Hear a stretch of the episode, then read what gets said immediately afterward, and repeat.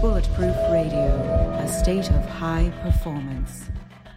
You're listening to Bulletproof Radio with Dave Asprey. Today's show is about something that is a really confusing topic, and I think I found someone for you who can simplify a little bit. And I'm talking about Chinese herbs. I know a lot about formulating, and I've put together so many of the bulletproof supplement stacks and products and collagen bars and all that kind of stuff. But when it comes to Chinese herbs, there's a whole broad stack of stuff to know. For instance, what are they in English and what are they in Chinese? I don't know all that stuff. And there are so many combinations, and there's a whole different way of thinking about it. So I have always consulted experts in Chinese herbology when I needed to use anything more than single things. But frankly, I don't get it well enough to teach you guys. So I found someone who could and her name is Chloe Weber, and she's with Radical Roots Herbs, and they're sponsoring today's show. But she's a real expert who is a biohacker and lived the life and has put together some cool stuff that I've started using. Chloe, welcome to the show. Thank you so much for having me. All right. Now I'm just going to have to call out the elephant in the room. You don't really look or sound like you grew up studying Chinese herbs. I most definitely. You're not from China. Not. Although my family has always had an odd affinity for uh, Chinese culture. My parents lived in Chinatown when I was born. I think it sort of permeated into me somehow. Okay. It was osmosis. So you've had an interest in, I mean, do you speak Chinese? I don't. My I need to hack myself in order to do that because my ears definitely do not understand the tones. but but you at least know what all of the names of the herbs are in Chinese so you can formulate, I'm guessing. I do know all of the herbs in Chinese. How did you pick up that knowledge? How long do you have to study to be a real expert in Chinese herbs? Um, so for to become a practitioner of Chinese medicine, you typically do a master's program that's essentially about three years. But in that three years, it's the course equivalent of four and a half master's degrees. So we're doing eight classes a semester, three semesters a year for three years straight. So it's a pretty rigorous uh, schooling process. And now I'm actually in the process of getting my doctorate in Chinese medicine as well. Now, you also did study, though, in China as well, right? Yes, I studied at uh, the Heilongjiang University in Harbin. Okay, got it. So you, you put some real time into knowing this, uh, which is really important. But your story is a little bit deeper than that, uh, in that you know you've had your own series of health challenges and family things like that. Can you talk about how your your child has affected you know, your openness to biohacking and use of Chinese herbs? Just kind of walk walk listeners through your story because I think it's it's fascinating. Um. So let's see. So my interest in Chinese herbs and Chinese medicine actually started from my health challenges. When I was in high school, I actually contracted cutaneous leishmaniasis while I was on an outward bound trip uh, in Costa Rica. So that sort of led me down the road to study ecology and evolutionary biology in college. And then ultimately, I wanted to get into medicine and look into public health. And what I was seeing in the Western side of medicine really just wasn't addressing public health, it was just putting a band aid on a lot of symptoms. So that's how I got into Chinese medicine. But then my son Remy was born, uh, he's six now and he was diagnosed at two and a half with a 1 in 20 million genetic disorder called STXBP1, which, side note, you definitely know you're in a shit show if your child has a 1 in 20 million genetic disorder named after the gene that's mutated. Um, so with Remy, we've had to go really outside of the box when it comes to treating him. Western medicine only really provides seizure medications or dealing with the symptoms. So, in terms of herbal medicine, I wanted to be able to create a formula specifically for him that I knew was with herbs that were really clean, manufactured and processed in the best way possible. But then also, we have really dived into biohacking. So, we've been doing a lot of bioenergetic medicine. We go to a clinic in Guayaquil, Ecuador, where he does oxygen therapy and ozone and alpha brainwave stimulation all sorts of really cool stuff. And so that's led me to the path that is hanging out with Bulletproof and uh, nerding out on all of the goods that you guys have. Very cool. That's how, how we got uh, connected. And I want to go into just teaching people listening about the basics of, of Chinese herbs. Uh, talk to me about what they are. What are the big categories and what's different from, you know, oh, I take American ginseng, I use herbs, you know, I take oregano. Kind of what's different? So in Chinese medicine, instead of looking at a symptom, instead of having like a one-to-one correlation between a symptom and a and a cure, we're looking at the dynamic interplay of the body. So we sort of look at the body as a microcosm of the macrocosm. So everything that we see in nature, we use to sort of describe the actions and what's going on in the body. So the same is with herbs. We're really looking at the whole plant and how it's interplaying with the body. And then instead of just doing one herb, we're using different herbs together to create a formula so that we can not only address the branch, which are the symptoms, but we can address the root. So we can really get to the underlying health issues while we're also addressing the symptoms that are causing you, you know, pain or insomnia or whatever that is. If I was to summarize that, I would say kind of systems biology. Like it, the body's a dynamic system, and I look at uh, TCM, the traditional Chinese medicine, and Ayurveda, as well as some of the weird Russian stuff that we don't know so much about, but the very ancient lineage, shamanic root out of Mongolia and Siberia kind of things as some of the original uh, biohacking uh, that's out there because they were looking at the system of the body and how do we influence it. So whether you're talking about uh, things like uh, different sounds of of bells in each ear, you'll see that in China. You'll see that actually in many different cultures. That's setting up a standing wave between the ears. Like, oh, they were hacking the brain to put you in a state, and then oh, let's take these performance enhancing herbs. And that's happened in every society that's ever lived, uh, whether it's coffee, uh, tobacco, uh, or many, many other compounds. Uh, adaptogens were invented, as far as we can tell, in China for military use. and so you just, you go back like, okay, this is in us, and the the cultures that have been studying these for the longest uh, seem like they all go back to systems biology, but for you and me as Westerners, at least when you put on your Western hat, because you you can go both ways with your brain if you can think the way you can about about Chinese herbs. We're going to look at the system of the body in a different hierarchy. Like we might look at it from a medical, oh, there's organ systems and things like that. But then as soon as you know you put on your meditation thing, like, oh, well, actually, it's all about your chakras, right? And then you do your qigong, um, like Mantak Chia when he was on, he's like, well, you have to put a breath in this order between your liver and your colon and you know your stomach and your lungs and your heart. And if you don't do it in that order, then the qi won't flow. I think he's probably right because he's 80 something and has been doing this for a long time and has amazing magic powers.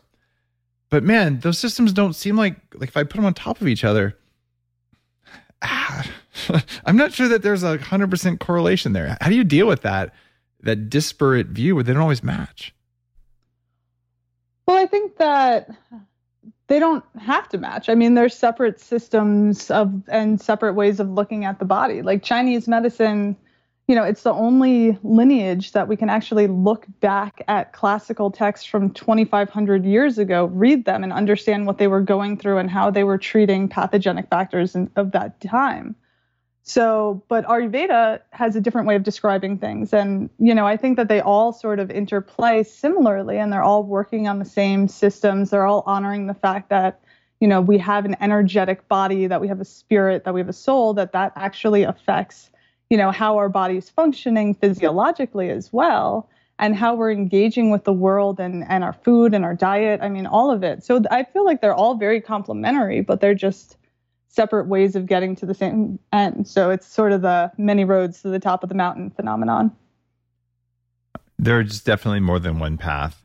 And I've, I remember being a little bit skeptical when I first really tried Chinese herbs, not, you know, buying well formulated ones in capsules. Um, I said, you know, I'm going to go all in on acupuncture. And I had, this is probably 15 years ago. I had some kind of weird thing going on that I couldn't explain. And so I said, all right. I went to this guy and I looked him up and he had good Yelp reviews. And he was 90 years old and had trained in China and had written a book on this stuff and completely knocked me out with needles. And afterwards he said, Oh, I'm writing up this prescription for you. And I went into the little town. It turns out my new, the new um, bulletproof cafe in Chinatown in Victoria that I'm opening up in my offices in a 40 years in. It's actually like two doors down from this place.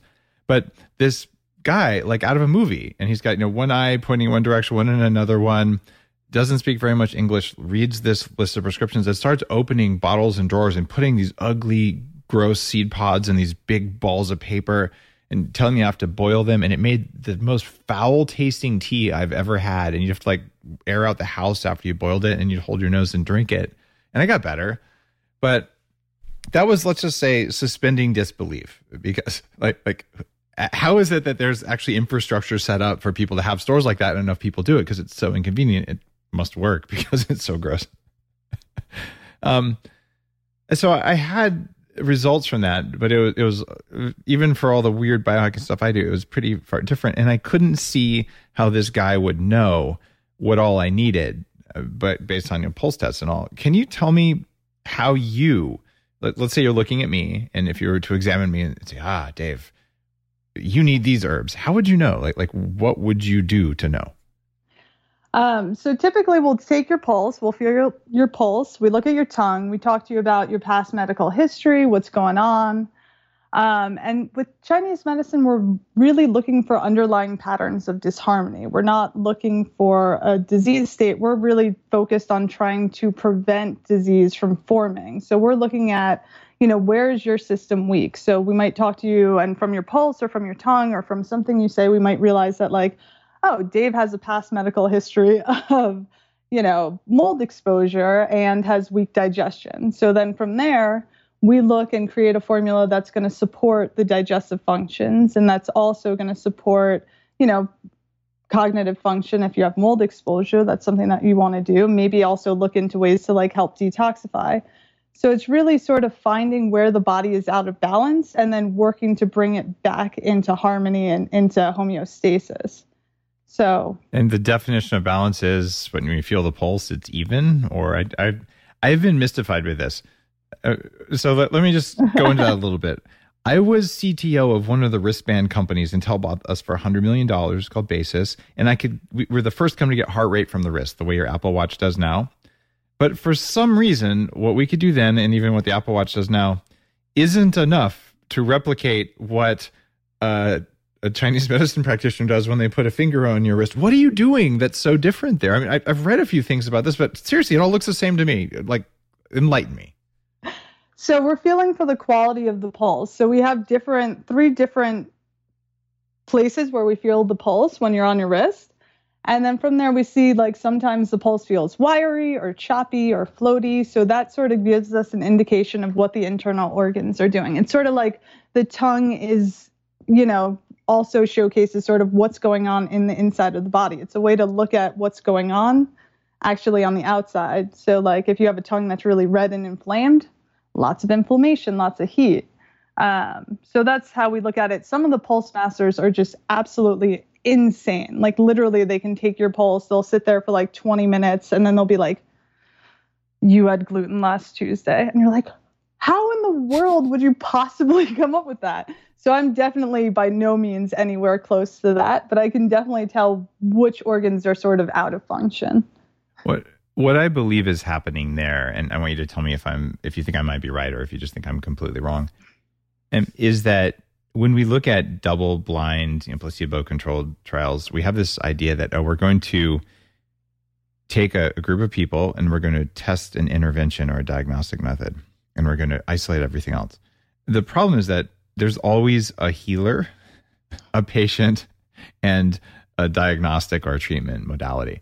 Right. And if you try to isolate the healer from the system, the people that I've worked with who are the most knowledgeable and intuitive like that, yes, they're checking your pulse. And yes, they're getting data from that, but they know because they know. And the mechanism of knowing is very hard to say, whether it's because they've looked at 10,000 patients over their life it's the same. You go into an, an ER, a doc who's been an ER doctor for 15, 20 years, they'll touch your your uh, your artery to measure your pulse, and they know in about two seconds what your pulse is, and they're always right because they felt so many pulses. They just know how many beats per minute that is because it's in them, right? And someone who's worked with drug and alcohol addiction, someone walks in, they're like, "Oh yeah, that guy's an alcoholic, but he hasn't drunk for three days because he smells like that." But what? That actually, all that stuff is real. It, it's like Neo in the Matrix. So sometimes I think it's more than just the pulse, or am I just giving people more credit than they deserve?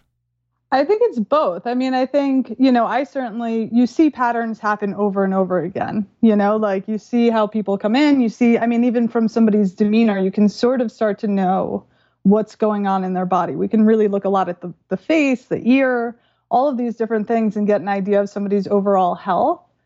But I've definitely had teachers who have been like, who have called out people's like trauma and like sexual abuse from their childhood. That's there's just no way that they could possibly know that. And that's a rare practitioner but i think that what they sort of do is channel you know they go into that sort of qigong energy space and energetically somehow tap into a different level that i've yet to to learn you know and it's also possible that maybe for some of us that's just not what we're going to learn yeah, and I'm okay with that. like Chinese, I'm okay if I don't learn Chinese. I'd love to, but yeah, and and there's definitely people whose life purpose is to be a healer, and other people it isn't. the The important thing I think for listeners is there are people with those skills, and when you can find one of those in your local community and have them in your camp, they will be able to help you in a way that a normal medical professional can't uh, and a normal medical professional can do things probably that they can't do, and that it's okay that both exist. And if you have someone who has skills with uh, Chinese herbs or acupuncture, I certainly have people like that in in my camp. Um, it helps that um, you know on staff, uh, Dr. Drew here is a guy I can call, and he's one of the people I talk to years ago when we opened the Bulletproof Coffee Shop in Santa Monica I said, I want to be able to put uh, herbs in, in coffee because I know that the MCTs that we use are good carriers of herbs. So we actually had four different offerings that I don't believe we do anymore, mostly because they just taste terrible in coffee. Like no one wants to put them in. But we had one for burning fat, we had one for um, increasing cognitive function and things like that. But we just moved away from it because mushrooms and coffee taste like crap. They always have sorry, you know, you can try and say that it doesn't or, oh, it's pretty good. There's no need to ruin your coffee with that because you can take them in capsules or in a tincture and you'll probably be much happier and then you can enjoy the taste of your coffee. But I hear you put Chinese herbs in coffee. I do put Chinese herbs in coffee. And uh, why would you do that to your perfectly good coffee? Chloe, you're oh making God, me sad. It's so good. Well, do you want to hear what herbs are in the coffee? Okay, maybe it matters which herbs. Garlic is not amongst them. Garlic is not amongst them. No, it's cinnamon, reishi, uh, astragalus, licorice, and uh, poria. See, those were not in Chinese. What so is poria? It's also a mushroom, but it's a very mild one. So it really tastes just like cinnamon and like a little bit earthy. It actually tastes delicious. So okay, that, that's right. I actually like the uh, the oh, and He Shou Wu. So it's got the foti in there also. You like He Shou Wu in your coffee? Yeah, I mean just a little bit, but Ugh. it's so good. So that's another one of the Chinese herbs that I wrote about in Superhuman because there's a lot of TCM is around immortality. They really apparently people don't like to die. It, it's this weird thing, um, and so they've been studying this for a while, and that's one of the things you can use for um, hair that's that's turning gray. It's a general anti-aging tonic, and there's good evidence behind it, but there's also evidence it slows down your liver.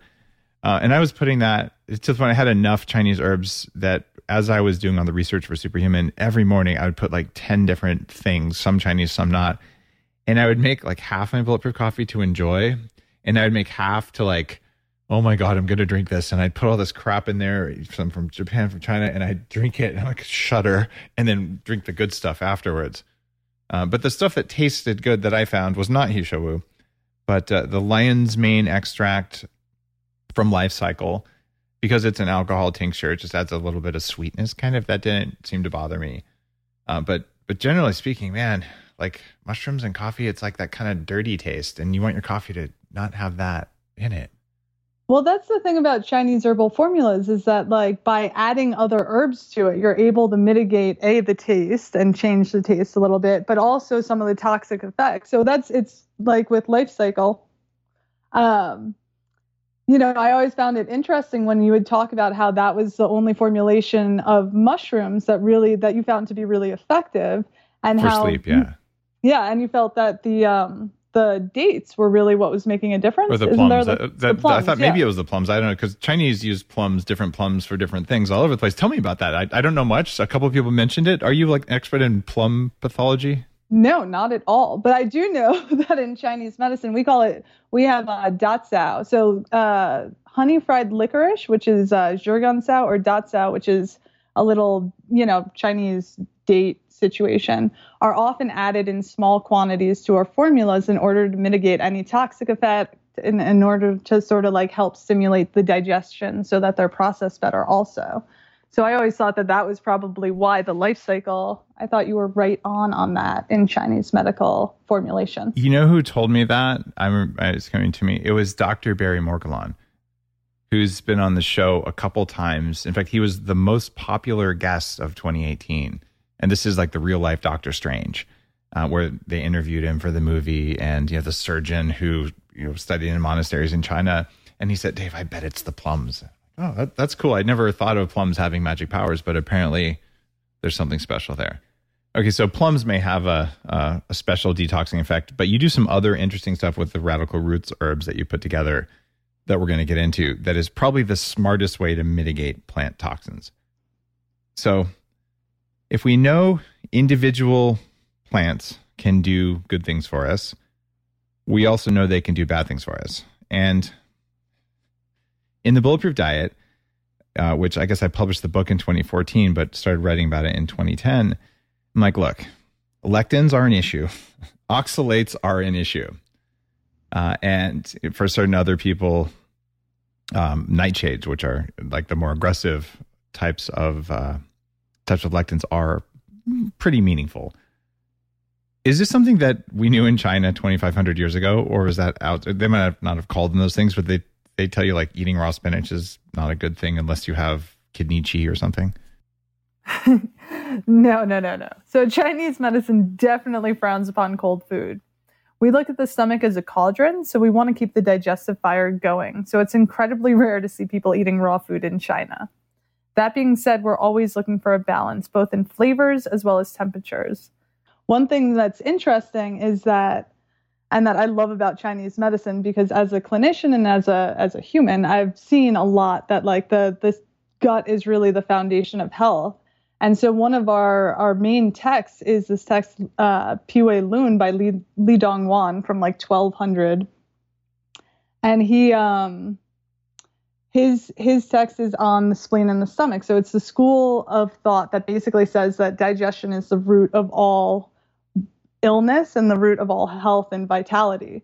So that's one of the the main tenets of Chinese medicine and it's really cool because it really, you know, shows what's going on today in so many people's poor poor health, poor cognitive abilities. I mean, the formula that we have middle management is based off of one of his formulas Buzhong Yiqitang.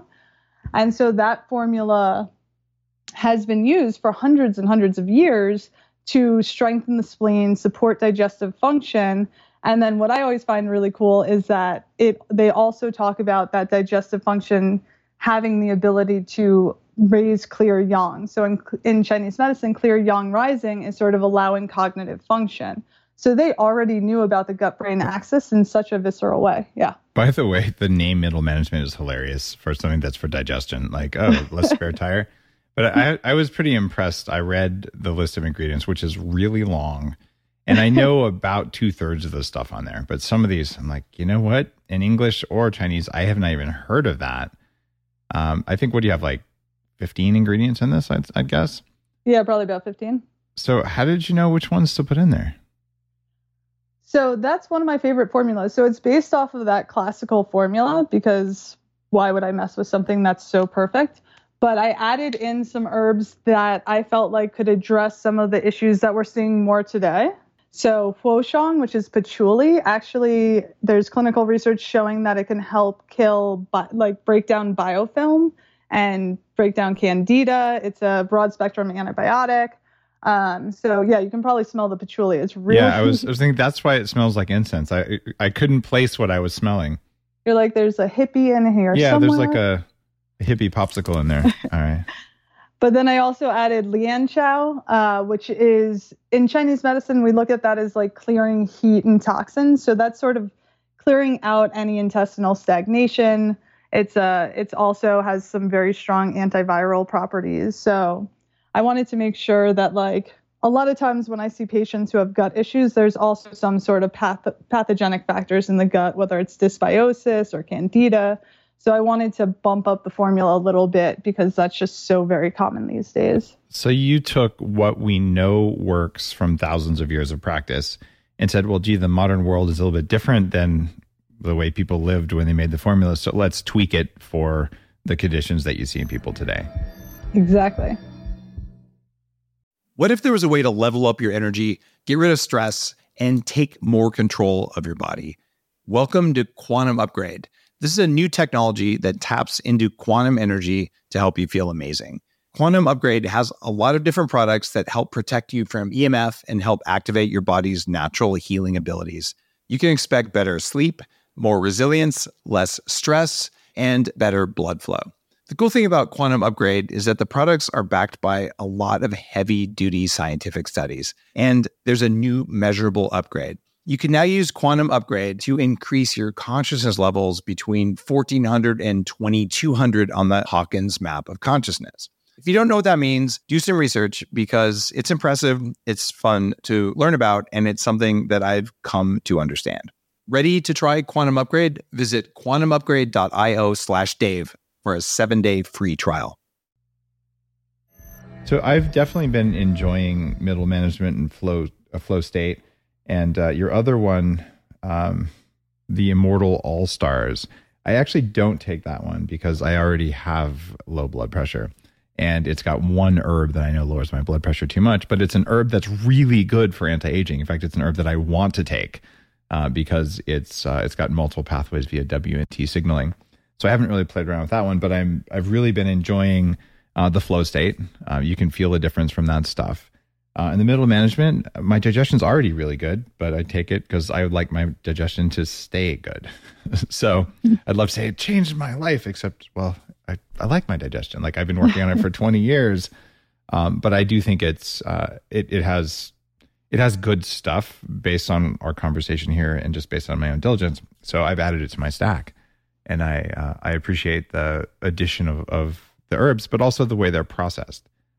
Um, I've always been suspicious of plants. I know because of the algorithms of life, and and this is, you know, Dave Asprey 101 kind of content for long term listeners, but that algorithm of life around kill anything that might be scary is the top priority of all life forms. and then eat everything is the second priority and have sex with everything else is the third priority. That's just how you keep a species alive, whether you're a plant, uh, an herb, or whatever. And the difficulty that I have there with plants has kind of been echoed throughout my work. I found out my favorite foods were making me sick. I grew up in New Mexico with green chili. It's a nightshade. Mm, I am so of the good. genetic type where nightshades give me arthritis. I had arthritis since I was 14. and I don't anymore because I don't eat those things. So plants want to kill you, yet some of them are yummy and delicious, and some of them are medically very important. You do something different with the extractions. Uh, can you talk about how you process your herbs that's different than just typically like throwing powdered herbs in there? So we do uh, we use a alchemical spagyric extraction technique. So it's also a four thousand year old extraction technique that basically what we do is we tincture the herbs in uh, organic grape alcohol and then we take the herbs out of the alcohol and we burn them for eight hours. And then from the ashes they use water to reconstitute all the minerals and salts. So basically when they're doing that they're looking at it as the tincture which is in the alcohol as the spirit and then the the the ashes as the body. So then they bring those back together. So it's this crazy spiritual alchemical uh, chemical reaction that happens. So you can look at it, and this is what I love about Chinese herbs in general, is that you can look at it both from, you know, the left and right side of your brain. We can look at it from the woo-woo aspect of it, but we can also look up all the pharmacological actions of each of these herbs. But so when they combine the the minerals and the salts back in with the tincture, you can see this incredible chemical reaction that that's created herbal products that I've never that are of the quality and the efficacy that I've never seen before. So it's been really fun. I used to be really suspicious of that method. I'm like, how could burning something and then eating its ashes do anything? Uh, and this is, you know, going back to kind of the beginning of my journey when I weighed 300 pounds, and someone said you should try these formulas. A lot of uh, German uh, techniques use that as well, or German formulations do. But I've come to understand that that spagyric extraction, there are things in plants that come out with alcohol, and there are things that come out with say hot water, and that's why the dual extract, like the lion's mane stuff, mm-hmm. I think works for from life cycle in a way that just taking lion's mane powder has always disappointed me forever because I can't feel anything from it no matter how much I take, and it doesn't change my sleep. So it's because my body doesn't have alcohol production on board. Thank goodness that would be bad. Auto intoxication is a real thing if you have candida. So how would I get that stuff out biologically? Well, you would get the spirit of it out. And you could say it's woo, but it's also, look, some things are soluble, some aren't. But then there's a bunch of crap in the plant that's there to keep you from eating it. So, like, aha, I have a solution. Let's burn it. okay. Now you've gotten rid of all the things that would have irritated your gut or things that were there to protect the plant. As long as they weren't alcohol soluble, they're they just got incinerated. But did you want the other components that supported the plant, basically, like I said, the salts, the minerals? You probably did because the other things were paired with them. So you put it back in there. At worst, all you did was you got a mineral supplement. And at best, there's an alchemical energetic reaction and you've added fire and there's earth and wood and the five elements are all in there and you can you know dance in a circle and maybe all that helps in fact sometimes it seems to uh, but it's it's okay to have that suspension of belief there but as a science thinker look we burned off a bunch of crap you didn't need. We got the good stuff out. And in case there was something left we put it back in. It makes sense on its face. So it isn't as crazy as you might think. And people have been doing it for a long time, generally stuff that doesn't work evolves its way out of our behavior, except for politics. Very true. And also, there's tons of research showing that whole plant medicine, as much of the plant as you can get into an extraction, the more effective it is. I mean, artemisinin is uh, is a drug that we've created for malaria, and that's based off of a Chinese herb called qinghao. And so there's been, you know, research studies that show that clinically Qinghao, the herb as a whole plant decocted traditionally, has been has shown, been shown to be more effective than the chemical derivative that they make the drug from, you know. So, and that happens a lot, you know, that happens with hemp, with uh, seizure disorders. There's there's a lot of different examples of that. So the more of the plant that we can get, uh, the better. And also, I mean, mineral deficiency is a an issue that we face as a society right now also it, it's a real thing of course all right i'm I, I have to give you props i'm pretty good at product naming uh, jay abraham um, says i'm like really good at it i don't know i just name stuff like bulletproof and, and whatever but i have to tell you the names of some of the formulas you put together made me laugh mm-hmm. uh, middle management is brilliant for something that fixes your gut uh, and then you have Wind Shield, which I'm assuming that's for flatulent people. Mm, yeah. what is the concept of wind, and why would you want to shield from it? Um, so in Chinese medicine, we normally consider any sort of viruses, or like if you have like a cold or a flu, that's often correlated to wind in Chinese medicine. So we're trying to keep the wind from getting in. oh, so you just wear so, a mask so it can't get in? Is that how? You can just wear a mask and never leave your house ever again. um, so that formula is actually also based on a classical formula called Yuping Fengsan. And what I did was take that formula. That formula was being used in the hosp- in one of the hospitals in Hubei, and they were giving it to all of the doctors there. So some of the research that came out of there said that it was 90% effective in keeping the doctors safe during the, the pandemic. Whether that research is accurate, I'm not going to, um, you know, I have no idea of, of, that. But I do know that this formulation has been used to boost the immune system. And what we look at in Chinese medicine is boost Wei Qi, which is sort of our protective defensive Qi for, uh, for quite a long time. I haven't had. Uh I haven't had any trips in the last four months in order to to try it out, but I'm I'm interested if I'm ever in a place with lots of wind. The uh, um, it is well known. Anyone in functional medicine, whether they know Chinese or not, knows that there are some herbs that really do reduce in multiple studies the you know the uh, the odds of getting a cold or the duration of a cold. Uh, things like andrographis um, are very well studied. I've talked about that on other shows, and not for any in, not for any particular virus, because everyone knows for certain viruses, if you say anything works for it, um, they delete your show. So I would never say anything works for a certain virus because that's bad. Only uh, only things that are approved by the government can work for that. Um, but for all other viruses um, that we know about, the studies are pretty good for andrographis.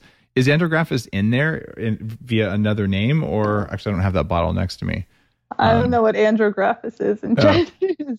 got it. It's one of those things. It, it may not be in there, but there's actually, at least for for controlling IL six, I listed something like 40 of them in a special podcast. I'm like, you don't want a cytokine storm? Gee, here's 40 things that are documented in studies, and several of them were Chinese herbs. So you can you can do that and it's it's manageable. So you're saying, look, here's what the doctors use in China so that they can have higher immune function uh, when they're in the emergency room, regardless of what year it is, and that they get sick less. And that would be what travelers want, and probably what everyone wants.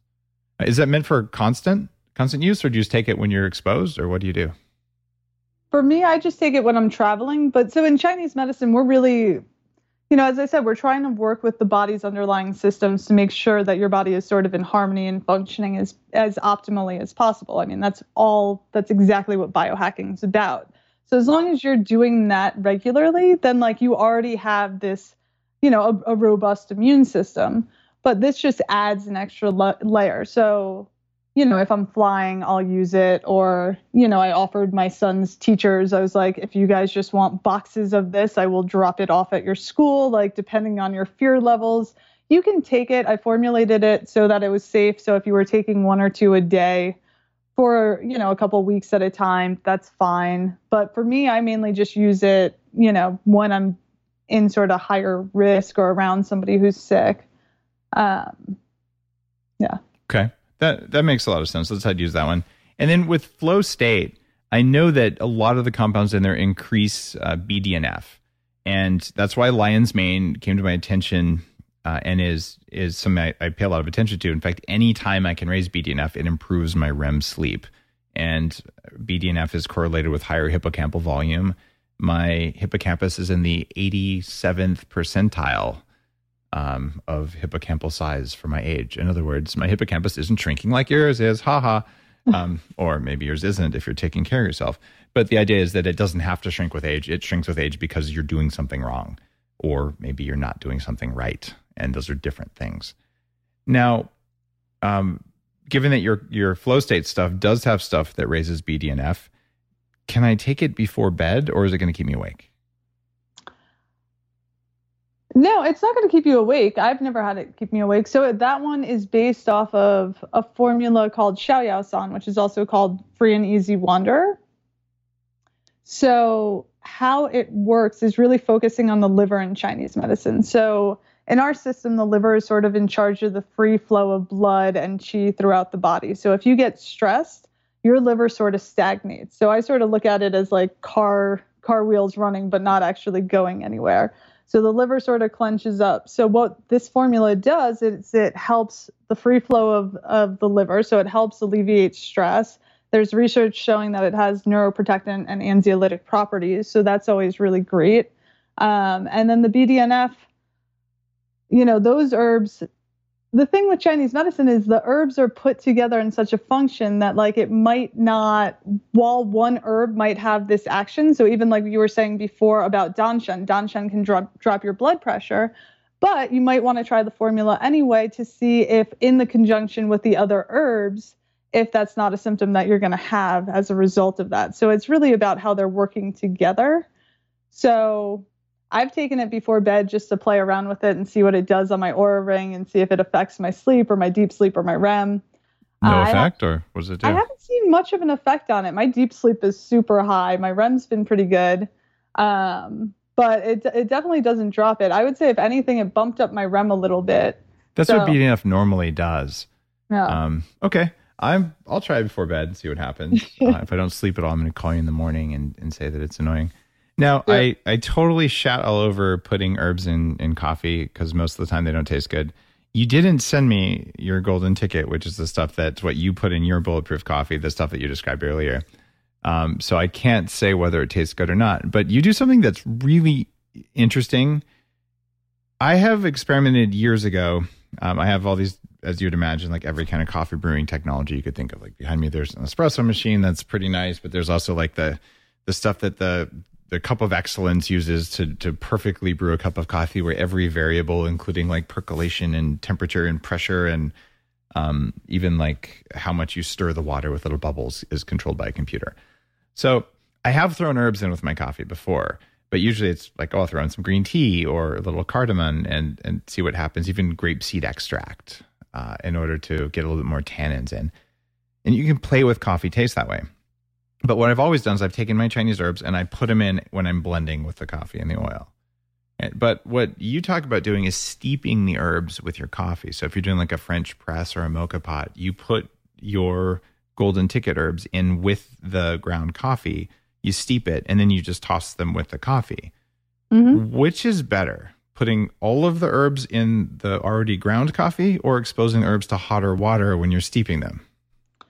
I think it sort of depends on your preference. I've been blending them up more recently, but I started when I started making it, I started making it for myself like years ago just because I was a rundown mama and trying to figure out how I could hack hack myself a little bit more and it was just an easy tasty way because they are tasty. You're gonna like them that i could uh, never make them taste good at the bulletproof coffee shop which is why we don't really do a lot of chinese herbs and coffee anymore. Uh, and i i sure think mushroom coffee is just not a good taste. um, but if you put a little bit, maybe of one mushroom or something, I'm I'm going to try the golden ticket stuff. But you didn't send it to me, so that's stuff that I know you make. But I'm color me skeptical on that one. But I'm probably wrong because if you tuned it for flavor and you know your Chinese herbs, um, I am very aware that the Chinese perspective, you know, each the flavor of the herb is part of how it works. So you have to taste bitter, you have to taste sweet, you have to taste sour, uh, and the other what are the other flavors that I missed? Sweet, sour, umami is Japanese, whatever. There's another one I missed in there. Anyway, if you don't have each of those flavors in a meal, it's not fully balanced. And I'm junior enough uh, read into that stuff to know it matters. But that means you can tune just like we do when we're putting together um, the new um, the new collagen bars, which we just launched that are chocolate dipped, but are chocolate sweetened with a prebiotic instead of with sugar.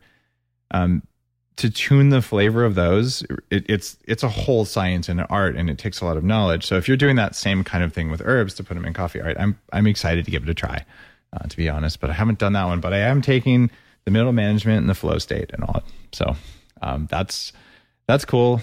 Uh, and if you convince me that they taste amazing blended up, and taste better than my normal bulletproof, I'll be surprised. But I'll uh, I'll say it if I do. So you have to send me.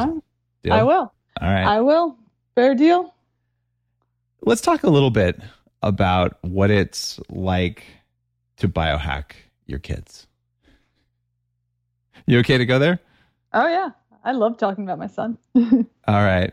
I know that uh, you started getting into to ozone. And so you mentioned your son has a very rare genetic condition where there's not enough people with that condition that they're ever really going to get a lot of attention from the medical community. People with rare conditions kind of have to team up with other people have it. Otherwise, no one's going to pay attention to you because they're just there isn't a billion dollar market for a pharmaceutical company to do that because the market's you know 100 people at any one time. Um, what have you What have you done? Like, what are the most effective biohacks that have improved uh, your son's condition? Um, let's see. We do so many. Uh, I mean, diet is key. Digestion is 100% the most important aspect of his health. So Remy, I find it I always find it really interesting. So he will have seizures with the full moon, but only with the full moon. So I've always suggested and and believed that he had parasites. But we did a couple of stool analysis and they never came up. But then I would do a parasite cleanse on him and it would go away. And finally we got a stool analysis that did show that he had pathogenic bacteria. Which and, one? Uh he had the the bacillus pneumoniae. Oh, lovely. Okay. Yeah, pretty high. And then he has pinworms. I suspect he has other parasites also. But so we're working on clearing that. So that'll be interesting because I truly believe that if I'm able to clear out his gut, his seizures will go away because there's never a time that he has seizures that he doesn't have a GI issue, which is, you know, fascinating and horrible to watch. I've actually spoken at the Autism One conference, and I oftentimes say, guys, I really did have Asperger's. It runs in my family. And when you fix your gut, you fix your mitochondria, you fix your metabolism. When things are running well, your brain can do things. It still has to be retrained after you get rid of, of the pathogens, um, but it, it's possible. And so when, when you talk about the parasite thing, some people who don't you know, aren't into that, huge numbers of people have parasites. It, it's a very mm-hmm. normal thing in humans, uh, and we just don't like to think about it. So the fact that they control so much of human behavior, it's it's really scary and it's so scary most people will will turn away from it. They won't even hear like these words will get erased by the end of the show from their memories because it's too traumatic to think that those pinworms are actually changing like who you date. But they are. Like mm-hmm. they they're mean and and they will take over control of you if they can and they do it for almost all higher life forms and there's whole books written about this. So kudos to you for saying all right let's let's figure out if there's parasites in there and that's that's a very common thing in the autism community because the parents are like, all right, we're desperate. We're going to look. And when they look, they're getting lab results.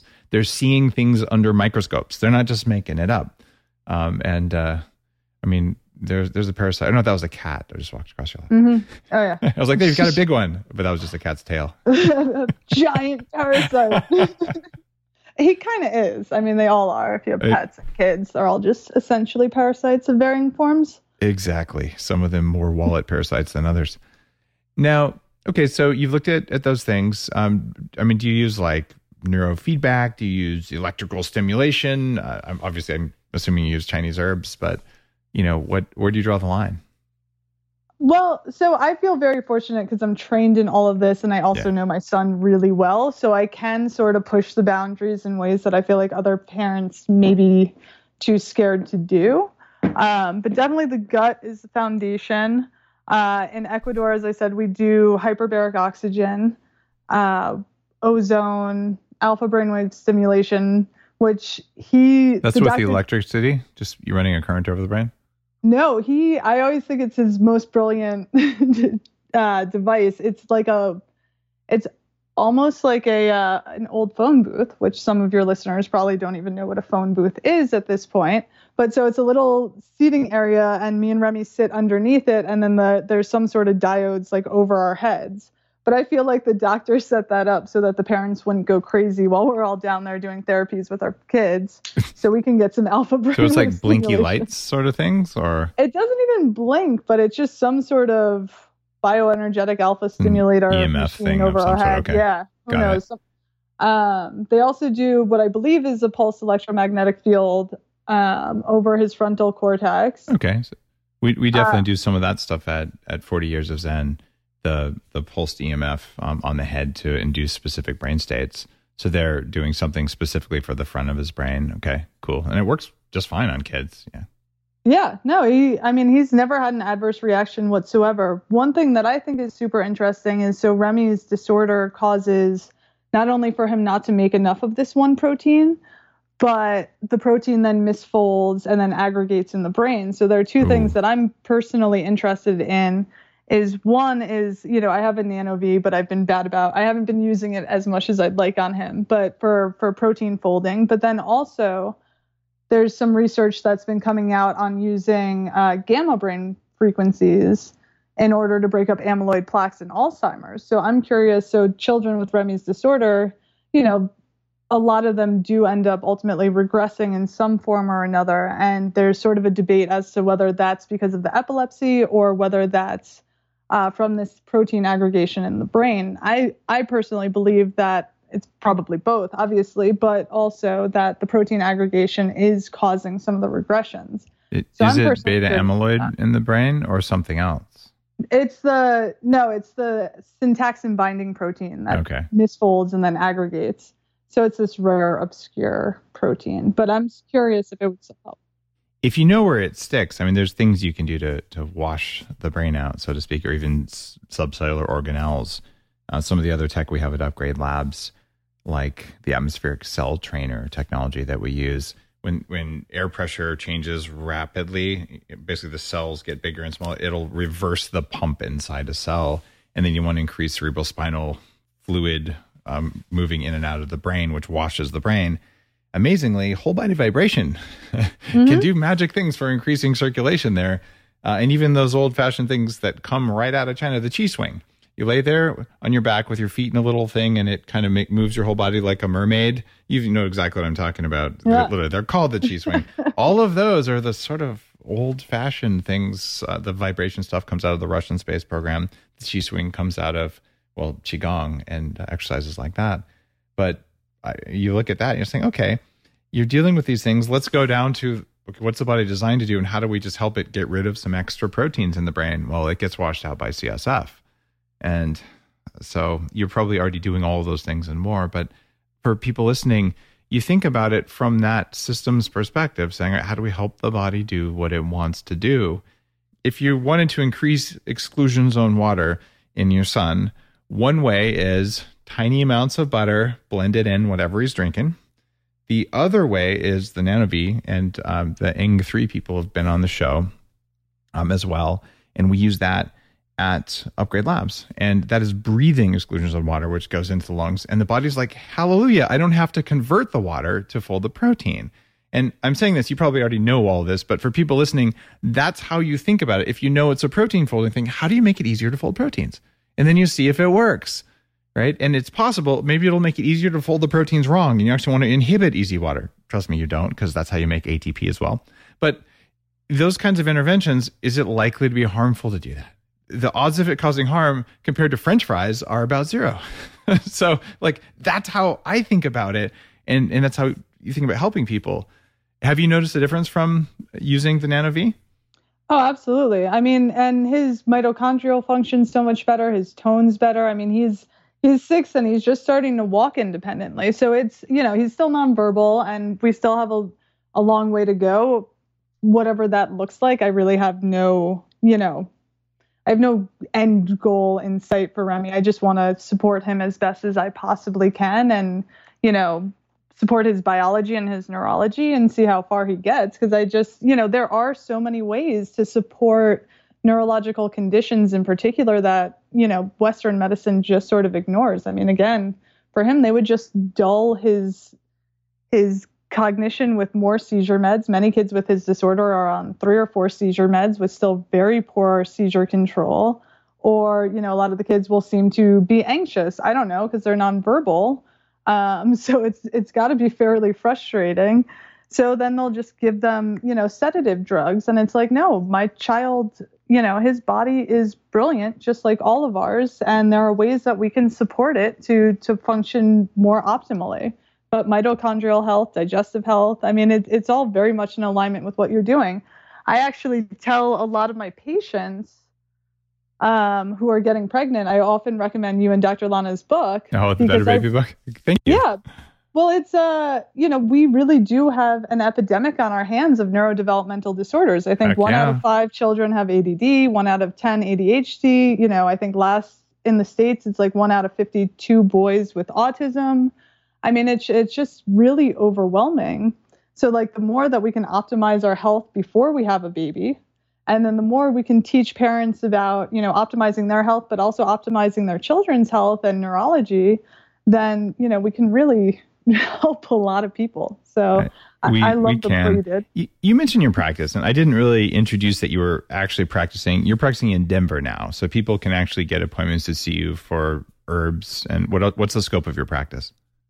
Uh, herbs, acupuncture. We do, uh, you know, a little bit of Tui Na, which is Chinese medicinal massage or cupping. One thing that I don't know how much you know about, which is a fun Chinese medicine goodie, is do you ever use moxibustion or have you studied that at all? I've, I've done moxibustion. I mean, anyone who's watched The Matrix has to know about it. That scene where Neo finally comes out of you know the battery system and he's laying there with just crazy needles and they're all on fire with little smoky things. There's moxibustion, but once you see that, you have to do it. uh, You know. Oh my god, it's one of my favorite things, and it's actually really immunostimulant. Stimulant. So, uh, one of my friends, Merlin Young, is actually doing a research study in Africa using moxibustion to treat drug-resistant tuberculosis. Wow. It's super badass. So it's something that's been along forever, and it's it's really safe and effective and incredibly affordable. Which tuberculosis, I mean, if you want to talk about, you know, viruses, which we won't, but like one out of four people in the world has tuberculosis. So that's That's not a know- virus, though. That's not a bacteria. Well, it is a bacteria. That's true. Yeah, but we'll talk about microbial pathogens. diseases. Yeah. There we go. Well, Chloe, um, I appreciate the diligence that you put into Radical Roots into the the formulas you make. I'm definitely feeling a difference from, um, especially uh, the the flow state, but I've taken it before bed, and I, I like the middle management as well. Uh, and I am going to try to see whether you've perfected the flavor profile of putting useful herbs in coffee, or whether I should just take the pills afterwards. Uh, so um, I'm I definitely know that the the licorice and the other things you put in there, those are useful herbs. I'm just looking for the best way to get them into my body. So I'm going to try your golden ticket, and I'm pretty sure a lot of people listening will because you are offering actually a really good discount to everyone who listens. And if you're a long time listener, you know usually when someone comes on the show, um, they're happy to talk about their life's work, and then they give you a discount on it, which is not a bad deal. So you can save 20%. Go to Radical Roots Herbs. That's Roots Herbs, not just root. So radicalrootsherbs.com and use code DAVE20. They'll give you 20% off. Try Flow State, try Middle Management, try Immortal All Stars, and try the Golden Ticket stuff in your coffee. But you may have to put it in your smoothie if you don't like it in your coffee. That's okay. I even put it in Remy's keto pancakes in the morning. It's oh, okay. it genuinely it's pretty good. It's I pretty good. Okay. As long as you got the flavor thing down, I just don't want to ruin good coffee. No, no, no. I love my. I'm from. I'm from New York. I love my coffee. Okay. Whenever my patients are like, "I quit drinking coffee," I'm like, "Why would you do that to yourself?" So I'm all for it. Don't worry. All right. I love it. Chloe Weber from Radical Roots Herbs. Thank you. Website radicalrootsherbs.com. Affiliate code Dave20 to save you some money. Have a beautiful day. Thank you. You too. The Human Upgrade, formerly Bulletproof Radio, was created and is hosted by Dave Asprey. The information contained in this podcast is provided for informational purposes only and is not intended for the purposes of diagnosing, treating, curing, or preventing any disease. Before using any products referenced on the podcast, consult with your healthcare provider, carefully read all labels, and heed all directions and cautions that accompany the products. Information found or received through the podcast should not be used in place of a consultation or advice from a healthcare provider. If you suspect you have a medical problem or should you have any healthcare questions, please promptly call or see your healthcare provider. This podcast, including Dave Asprey and the producers, disclaim responsibility for any possible adverse effects from the use of information contained herein. Opinions of guests are their own, and this podcast does not endorse or accept responsibility for statements made by guests. This podcast does not make any representations or warranties about guest qualifications or credibility. This podcast may contain paid endorsements and advertisements for products or services. Individuals on this podcast may have a direct or indirect financial interest in products or services referred to herein. This podcast is owned by Bulletproof Media.